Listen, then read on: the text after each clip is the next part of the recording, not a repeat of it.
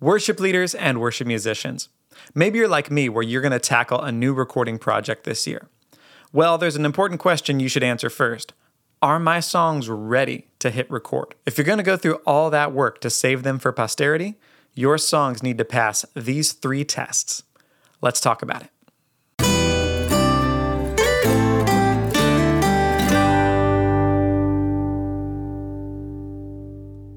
Welcome to the Worship Homestead. My name is Nathan Smith. Thanks for joining me. Today, we're going to be talking about how to get your songs ready for a recording project.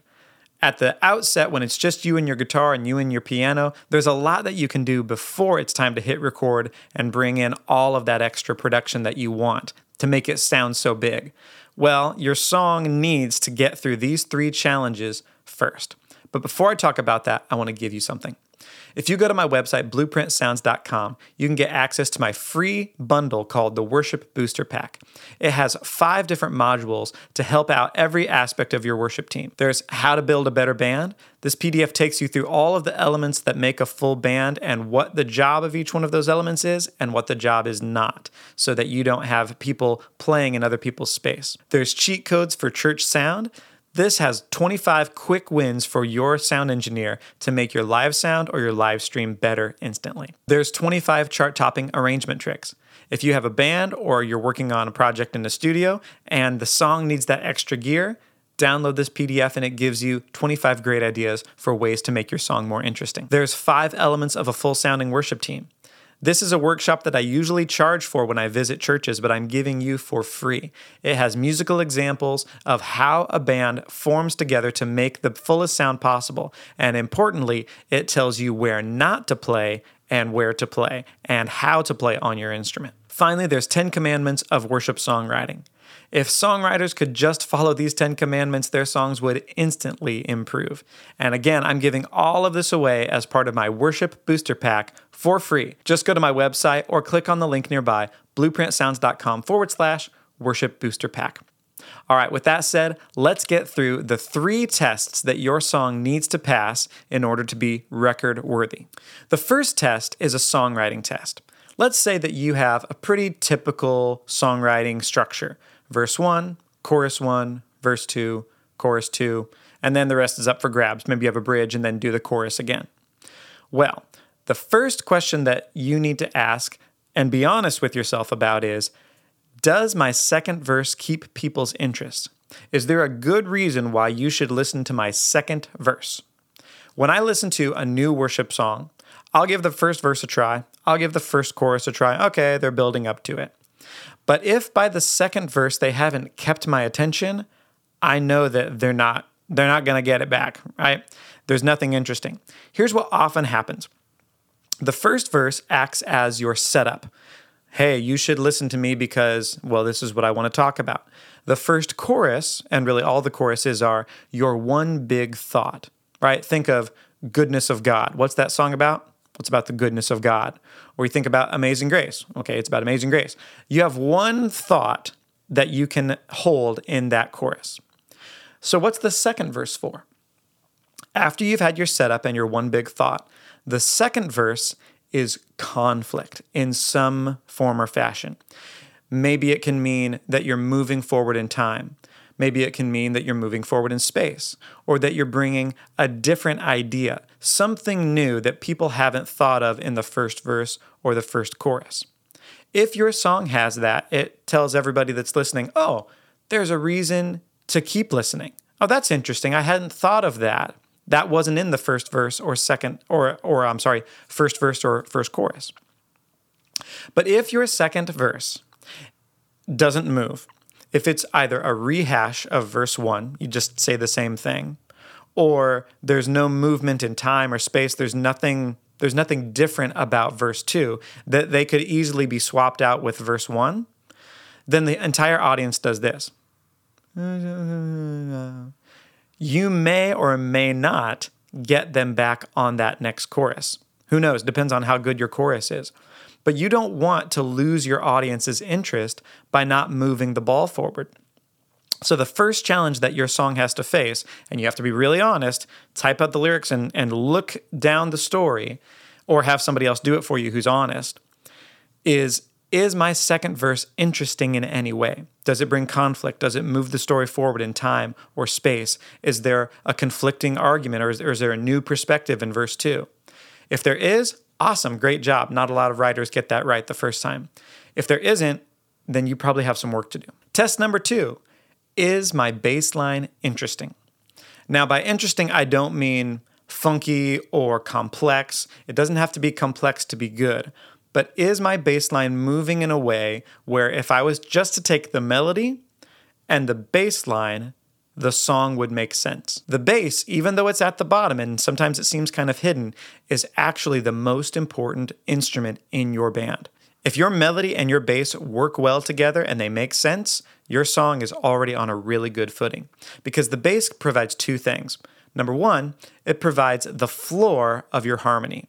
Say if you had a C chord and the bass played a C, well, the, the chord is going to sound like a C. But if it plays an A, your chord is going to sound like an A minor 7. The bass is the last word as to what your chord sounds like. So it's really important that you get that right. Secondly, the bass provides the rhythmic fingerprint or the groove for your song. It tells the kick drum what to do, and the kick drum tells the entire band what the groove is going to be. So when the bass and the kick drum for the drummer are locked in and feeling good, the whole song feels good. When they aren't, when they're clashing or when they're, they're not together or it's just not interesting and there's no groove there, it doesn't matter what you do with production. You can add all the synths and bells and whistles and that reverb that sounds so lovely on somebody's vocal. You can add all of that, and the song is still going to fall flat because the foundation of your song is provided by the bass and the drums. So that's your second challenge. Is my bass line interesting? Does it groove even on a slow song? Does it does it keep people's interest, get in their bodies and make them want to move? Because if it does, you're going to have a good chance of success with your song. If it doesn't, it doesn't matter how much you add, it's not going to go anywhere. And finally, and this is the hard one, is your melody singable and memorable? Here's why this is so hard. Two reasons. Number one, it's really hard to give advice about a melody unless you're sitting in front of it. You know, people will say, hey, make sure that your melody is singable. And then you, as the songwriter, are thinking, well, how do I know? That's really tough because if you wrote the song, you are somewhat attached to it, right? I mean, if you didn't like it, you wouldn't have finished it. So the fact that you like it and you're attached to that melody means that you've lost perspective because it has a little bit become your baby. Well, obviously, if you could find a musician that you um, that you respect, they could help you out. But the, the really fast way to do it is to play it for an audience. Now that can be really scary, especially at first. But unless you do that, unless you field test your melody, you're not going to know. Let me give you an example.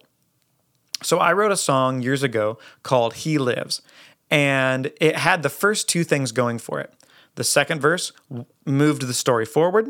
Great job, me. The uh, bass line was interesting, had really interesting chords, and the, the rhythm was somewhat challenging. I had to practice to, to get it to the point where I could play it. Great job, me. The third test, my song failed. It was too jumpy, both the verse and the chorus, especially the verses. The melody was too jumpy. It went up and down and up and down. And I could sing it because I had practiced it and because I'm a professional musician. When I played it for my home church, I noticed that they watched, they didn't participate.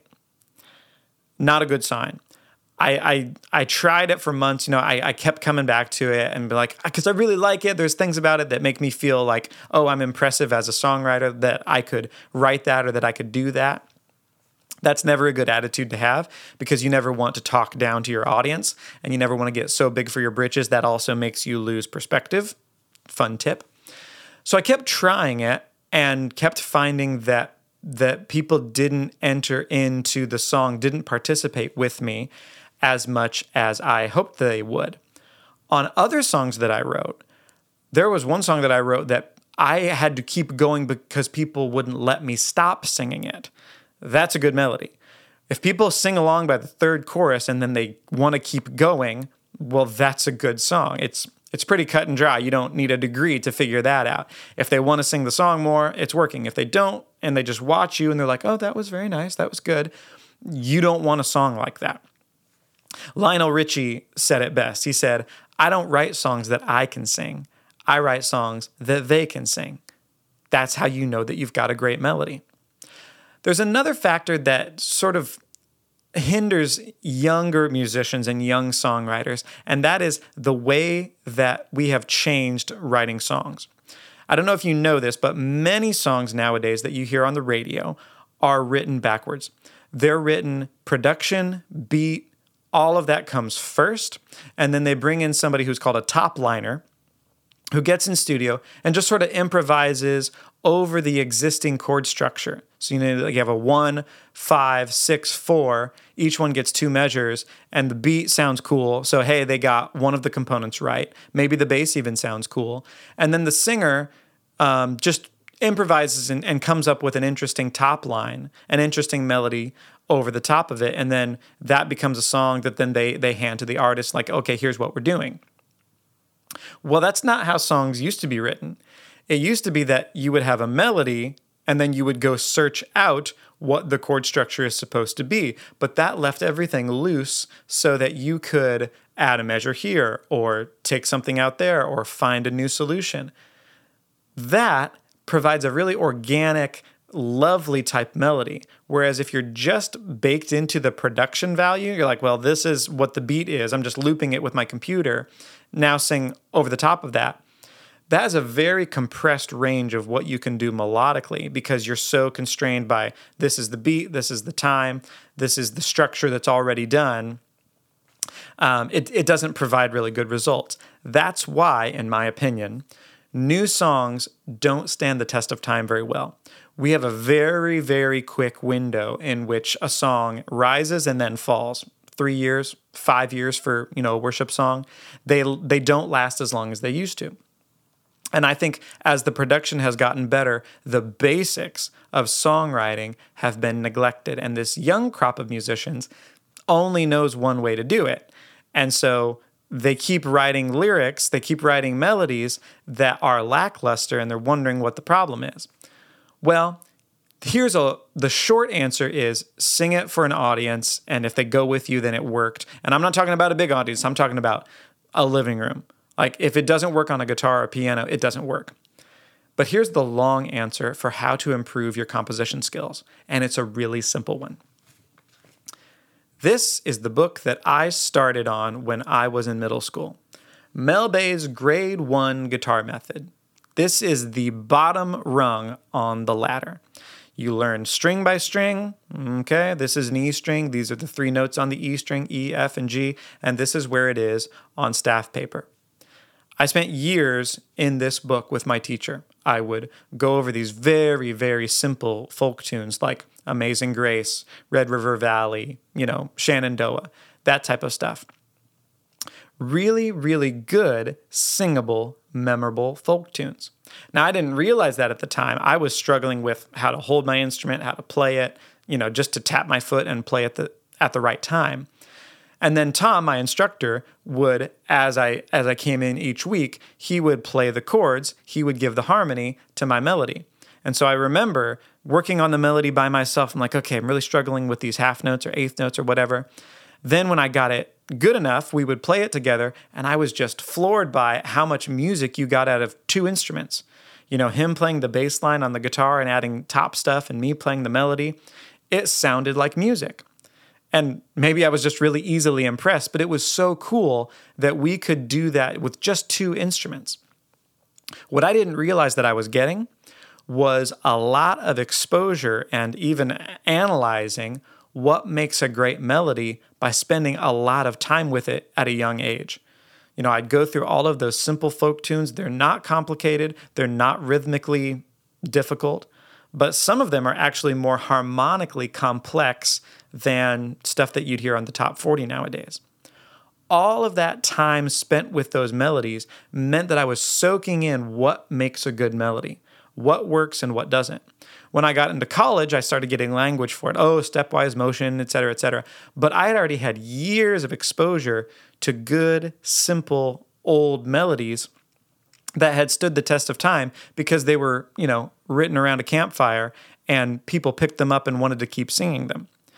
So, if I were you, if I was a guitar player, a piano player that has only learned block chords and you know that you kind of been playing in worship teams and that's your your basic type stuff and you've never learned to read music, right now go out and get yourself a grade 1 book and start learning your ABCs.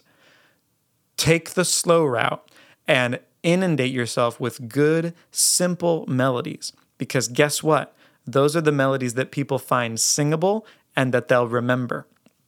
You do that for a while, and you'll find that your songwriting improves. You have to get away from this modern way of, of doing songs. That's not to say that you can't bring that back in, that you can't have some style and a good beat. Not at all. But you do need that foundation of what makes a melody singable and memorable. We've lost that, and the tradition is available for 12 bucks online. So, if you want to write a good, memorable, singable song, go back to basics and spend a while on composition, figuring out what makes those old melodies so lovely. So, to recap, three tests that your song needs to pass before it's ready to record. Number one, does your second verse have anything new in it, or is it just a rehash? In which case, go back to the drawing board. Number two, is your bass line interesting, or is it just vanilla and doesn't have any beat, and there's no reason why people would want to move to it. Number three, is your melody singable and memorable?